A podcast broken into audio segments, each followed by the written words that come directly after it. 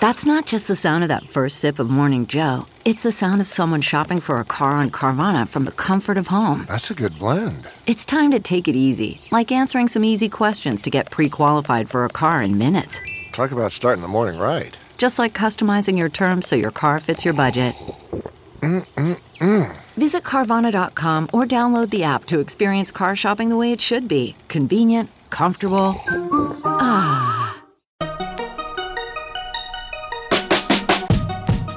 Welcome to the Tech Meme Ride Home for Wednesday, July thirty-first, twenty nineteen. I'm Brian McCullough. Today, Apple isn't selling as many iPhones, but they want you to know that that's just fine.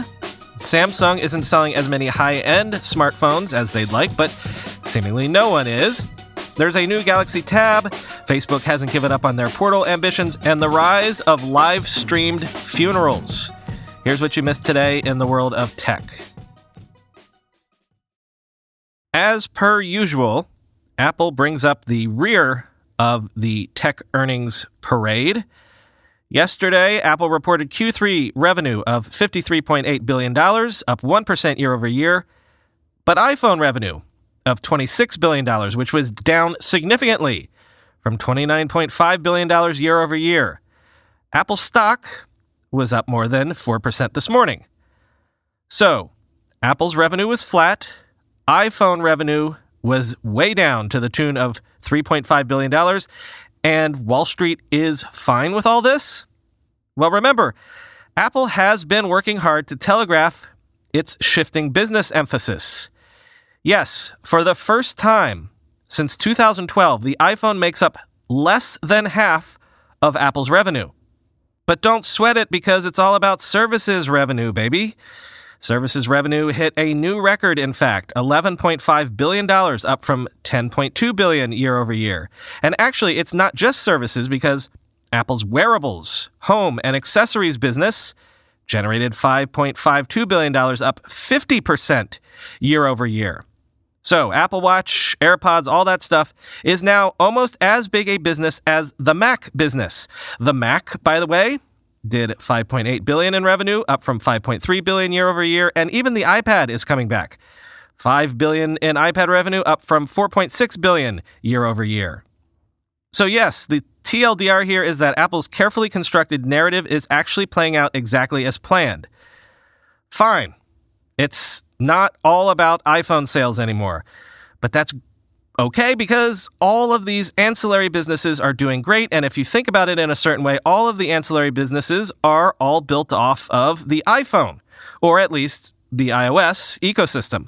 So Wall Street is buying Apple's argument that everything is great because they are finding a way to continue to grow the money that they are making off of each iOS user overall year over year. And that's great because unless something drastic happens, iPhone sales aren't going to suddenly explode again anytime soon. Think of these numbers. There are now four hundred twenty million paid subscriptions across Apple's platform. I was trying to find something on this today. Does anyone know, does anyone in the world have more paid subscribers than Apple does to anything? Total subscriptions rose fifty-five percent year over year, sixteen percent quarter over quarter, and, you know, Apple T V Plus ain't even a thing yet. The total wearables business is now bigger than the iPad business or the Mac business. Apple Pay is completing nearly one billion transactions per month. And P S, on the earnings call, Tim Cook said that the Apple Card, that new credit card, will indeed launch in August. Cook also intimated that Apple's sales in China might be rebounding. They're still down, but not down as much. So basically, virtually every business Apple is in grew in every region of the world this quarter except for the iPhone. And Apple says that's fine. And as of right now, everyone, including Wall Street, seems to agree.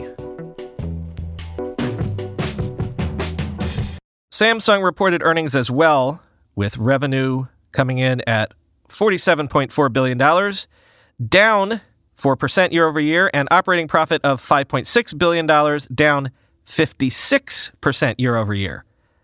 So I'm mentioning this because remember how I said yesterday that Samsung is basically the only one in the Android ecosystem who can make money on Android smartphones reliably? Well, look, Samsung is a huge company that has its fingers in a lot of pies. Its memory chip business still contributes the lion's share of the company's revenue, and it was weakness in that business, as well as price drops in memory chips overall, that has created what Samsung called, quote, persistent uncertainties in their business. The display panel business bounced back for Samsung slightly, but, quoting ZDNet, its mobile business, meanwhile, posted an operating profit of one point five six trillion won, much lower than analysts' estimations. It is significantly lower than last year's two point six seven trillion won and the previous quarter's two point two seven trillion won. The South Korean tech giant said the sales of Galaxy S ten have slowed and the competition in the low to mid-end has intensified. The company said it would work hard to increase profitability with the launch of the Galaxy Note ten and Galaxy Fold in the second half of the year. Though Samsung didn't refer to it in the fiscal report, the lower-than-expected profits are also likely caused by the delay of the Galaxy Fold's launch due to its review units being faulty. The company initially expected an April launch with the goal of moving a million units for the foldable device that would have helped profitability. The company will now launch the Fold in September, end quote. So yeah, the Fold fiasco hasn't helped Samsung at all, but what's really going on here is that high-end flagship smartphones suddenly just aren't selling. Remember, Google telegraphed this when they noted that sales of Pixel phones doubled from some unreported number. But remember, Google released those cheaper Pixel three A phones. So maybe that is responsible for the sales increase. Samsung basically said the same thing in its earnings. Galaxy ten sales sluggish. The lower-priced A-series phones selling just fine. So maybe it turns out that the whole industry's race to the one thousand dollars price point has been a bust for everybody. Most consumers just don't see enough new or enough feature value to justify that price point. And even when they do at that price point, it merely encourages them to wait longer to upgrade phones. Which, to bring it back to Apple for a second, makes that what me worry strategy of Apple's when it comes to iPhone sales looks smart. Again, maybe hardware sales are flat, but if you can still make incrementally more money off of every user year over year. But let's jump back to Samsung because they have announced their new high-end Android tablet, the Galaxy Tab S six, which has a ten point five inch OLED display and a Snapdragon eight fifty-five chip. It's coming September sixth for, well, starting at six hundred forty-nine dollars. It's thinner, it's lighter, it's faster than the Tab S four. It comes with an optional keyboard case. This is designed to be a possible laptop replacement. Quoting The Verge, however. In terms of size and features, the Tab S six compares closer to Apple's most recent iPad Air than the more expensive iPad Pro, but the Air starts at a lower price and has a much more developed operating system and app ecosystem than the Tab S six. As with most of Samsung's high-end tablet efforts for the past few years, it's hard to see why anyone would choose the Tab S six over Apple's options. We'll have a better idea of how well the Tab S six stacks up against Apple and Microsoft's tablets once we've had a chance to put it through a full review, so stay tuned for that, end quote.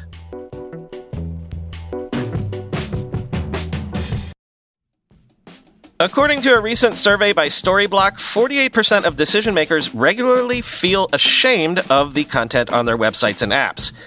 You heard that right, ashamed. Storyblock, a content management system, is here to help. Storyblock makes it easier for marketers to create and edit content without handholding from developers, which means marketers can make killer content without waiting for developers to make changes. And developers have more time to build cool stuff instead of processing an endless backlog of content tickets. The end result is better content in less time. Fresh off a massive round of Series C funding, Storyblock is launching a revolutionary new feature to help your team level up their content. The Ideation Room. The Ideation Room provides teams with a central space within Storyblock where they can develop new ideas together. From the very start of the content creation process, these ideas are refined and brought to life with the help of A I.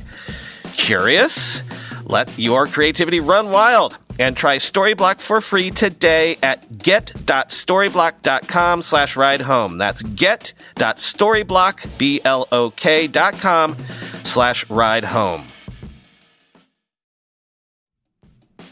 Guys tend to think looking sharp means starchy Oxfords and stiff chinos rather than effortless comfort. But it's possible to have it both ways. Mack Weldon makes timeless apparel with modern performance fabrics for guys who want to look and feel sharp without sacrificing comfort.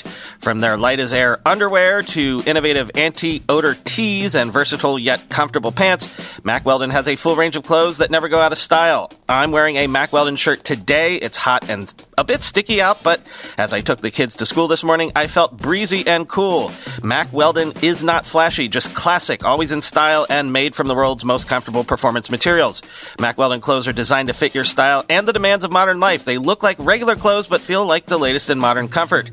They're the go-to choice for guys that want to look great without even trying. My favorite is the upgraded classic polo with antimicrobial silver threads, the Silver Peak Polo. Wearing that now. Get timeless looks with modern comfort from Mack Weldon. Go to mack weldon dot com and get twenty percent off your first order with promo code Brian. That's M A C W E L D O N dot com, promo code B R I A N. And one more earnings report to squeeze in here. Spotify reported a three million euro operating loss in Q two on revenue of one point six seven billion euro, which was okay.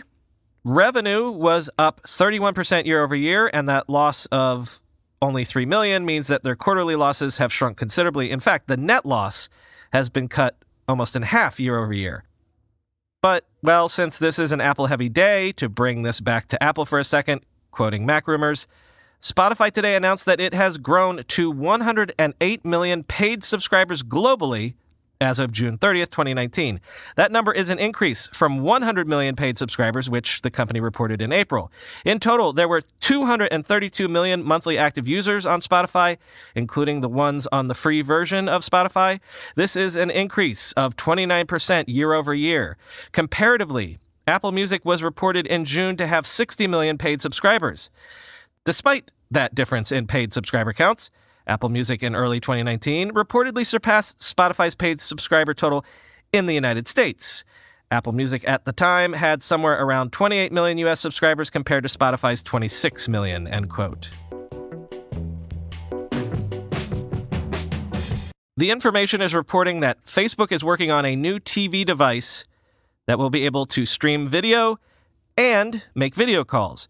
So imagine some sort of a marriage between what the existing Portal device already does, and I guess like Netflix or something. In fact, Facebook has reportedly approached Netflix, Disney, and others about making their content available to this device if it becomes available. Quote, the device, which Facebook is aiming to release this fall, will use the same video calling technology that is in Facebook's camera-equipped smart speaker called Portal, which has a screen of its own and is designed to sit on kitchen counters and desks, according to two people familiar with the project and documents viewed by The Information. The new device, codenamed Catalina, will also come with a physical remote and streaming video services similar to other television boxes like Apple T V. In addition to Netflix and Disney, Facebook has approached Hulu, H B O, and Amazon about making their streaming services available on the device. The news site Cheddar last year revealed Facebook's plans to make a television-connected device, but the company's approach to the media companies and its plans for a fall release date haven't been previously reported. The status of the talks with the media companies couldn't be learned, end quote.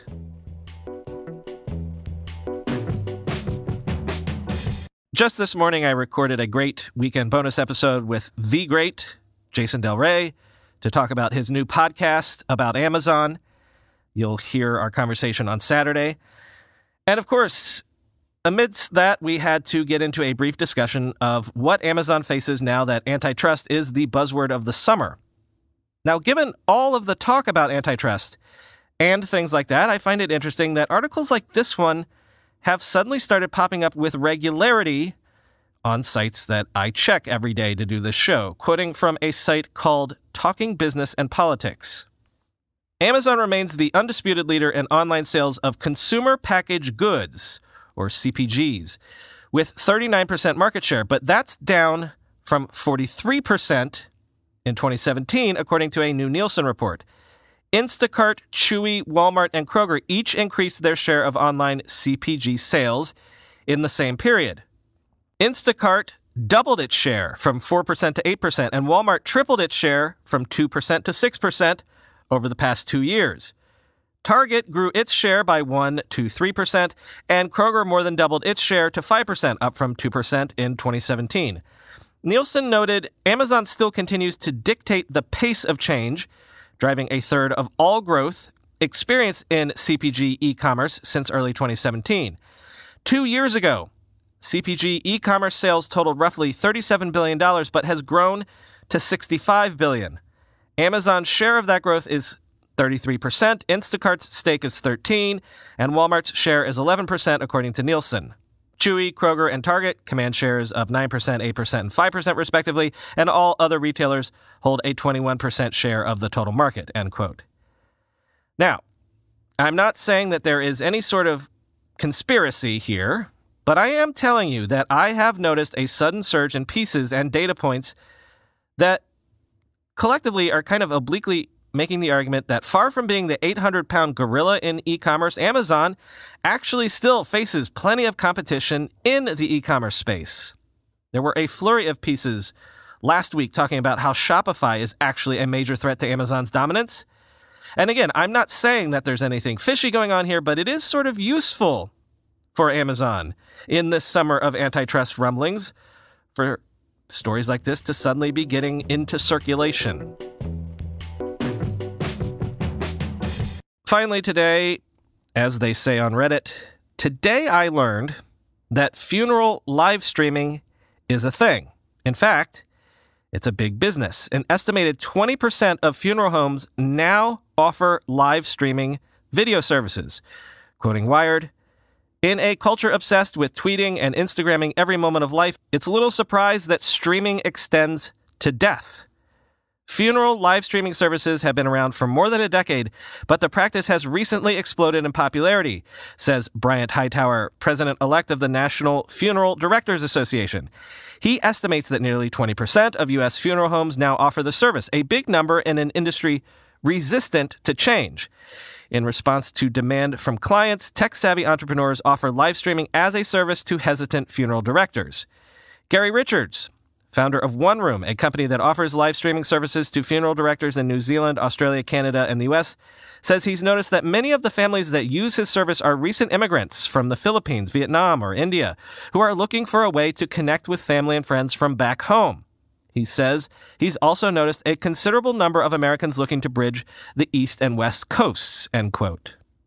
So I bring this story up not as a, Ugh, can you believe the world today? We're all obsessed with streaming and sharing and video. No, actually, I kind of think that this makes a ton of sense. Aside from the ability to give people the remote ability to grieve without having to spend a ton of money to do so, to travel, plane tickets, that sort of thing, the piece actually makes this point as well. They're quoting a woman who used a live streaming service for her mother's funeral. Quote, one of the things that we were told was, you're not going to remember everything, she says. Everyone is saying all these wonderful things. They're telling these stories, and you just can't process it. The grief and shock is still too much.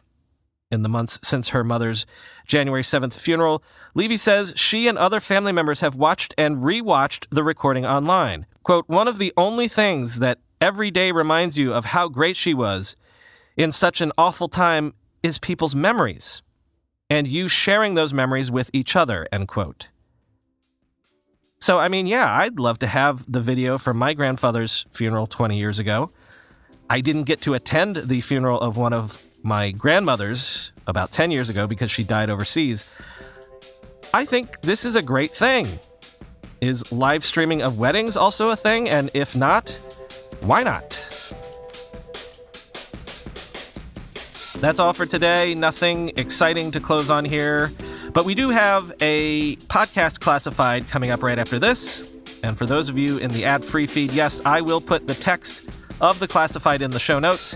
It's a weird thing. Some of you want the classifieds very much, and others of you are adamantly opposed, saying ad-free means ad-free, full stop.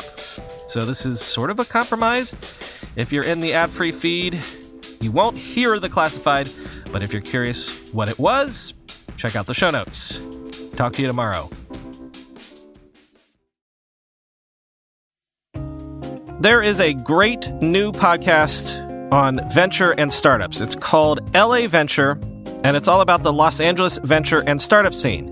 It's super useful if you're looking for funding or just interested in getting to know the L A investing scene. Admittedly, it's hosted by two V Cs interviewing other V Cs, and everyone is talking about themselves, but we're all avid Tech Meme listeners, so perhaps we've picked up some of Brian's ability to make our stories snappy and enjoyable listening. Flattery will get you everywhere, right? Search for L A Venture, hosted by ten one ten. It's a great source to get venture insights if you're already caught up on the Tech Meme Ride Home. Again, L A Venture by ten one ten. Search for it in your podcast app of choice.